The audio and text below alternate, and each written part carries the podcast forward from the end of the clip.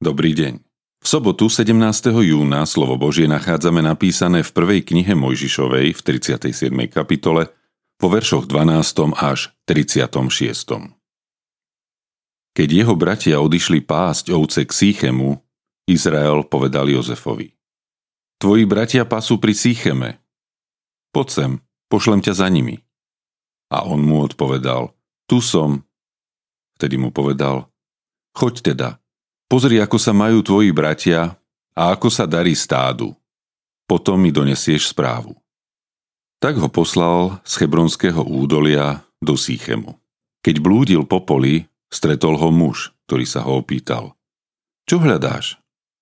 On odvetil, hľadám bratov, povedz mi prosím, kde pasú.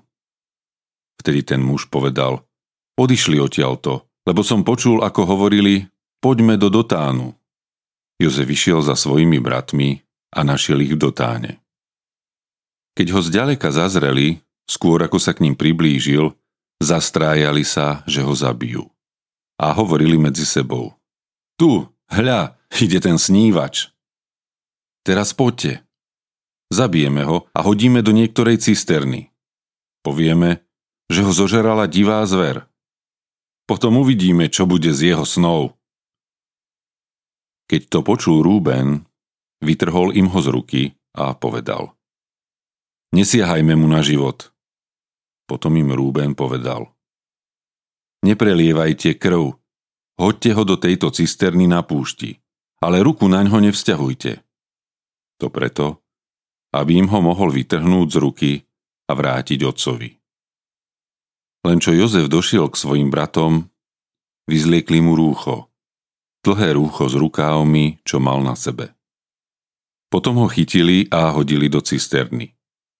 Cisterna však bola prázdna, nebolo v nej vody. Potom si sadli jesť. Keď pozdvihli oči, videli prichádzať karavánu Izmaelcov z Gileádu. Ich ťavy niesli vzácnu živicu, balzám a mirhu. Dopravovali to do Egypta.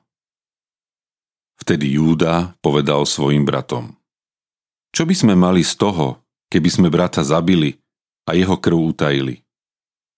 Poďte, predáme ho Izmaelcom, ale rukou na nesiahajme, lebo je náš brat a naše telo. Bratia ho poslúchli.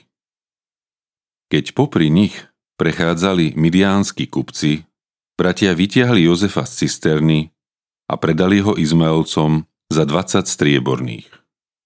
Kupci odviedli Jozefa do Egypta. Keď sa Rúben vrátil k cisterne, Jozefa v nej nebolo. Vtedy si roztrhol šaty, vrátil sa ku bratom a povedal Chlapca niet, kamže sa ja teraz podejem? Vtedy vzali Jozefovo rúcho, zarezali kozla a namočili rúcho do krvi. Potom poslali rúcho s rukávmi Dali ho zaniesť otcovi a odkázali. Toto sme našli. Pozri sa, či je to oblek tvojho syna a či nie. Keď si ho obzrel, povedal. Je to rúcho môjho syna. Divá zver ho zožrala. Jozef je istotne roztrhaný. Vtedy si Jákob roztrhol plášť.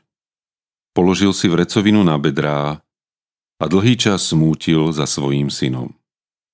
Všetci jeho synovia a céry prišli, aby ho potešovali. Ale nedal sa potešiť a povedal. Nie, ja v smútku zostúpim k svojmu synovi do záhrobia. Tak ho oplakával jeho otec. Midiánci ho však v Egypte predali Putifarovi, veliteľovi telesnej stráže. Cena života Ako by sme ocenili život človeka? Koľko by sme chceli za život svojho brata?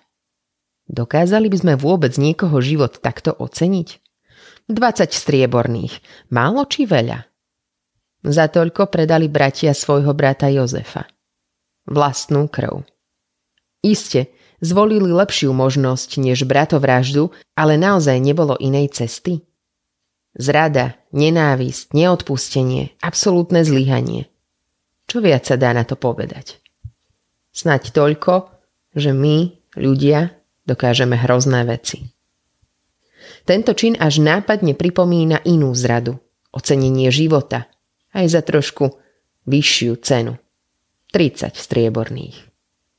Takto si ocenil Judáš život svojho majstra, pána Ježiša. Obom, Jozefovi aj pánovi Ježišovi, to prinieslo mnoho utrpenia a bolesti. Ale práve cez utrpenie prišlo napokon Božie požehnanie, záchrana celej rodiny u Jozefa a záchrana všetkých hriešnikov cez pána Ježiša. Smutný čin. Ocenenie života druhého. Dar od Boha, ktorý sme si sami nedali a nemáme právo ho sebe ani inému vziať. Pán Boh si aj tieto zlyhania ľudí, vlastných príbuzných aj priateľov či učeníkov, použil na dobré a nekonečné požehnanie. Buďme dnes vďační za to, že máme takého úžasného pána, ktorý aj ľudskú zlobu a zlyhanie dokáže obrátiť na dobré. Nie je to nádherné? Poďakujme sa dnes za cenu nášho života, ktorú za nás zaplatil pán Ježiš, keď za nás trpel na kríži. Autorkou dnešného zamyslenia je Janka Maťová. Modlíme sa za cirkevný zbor Nitra.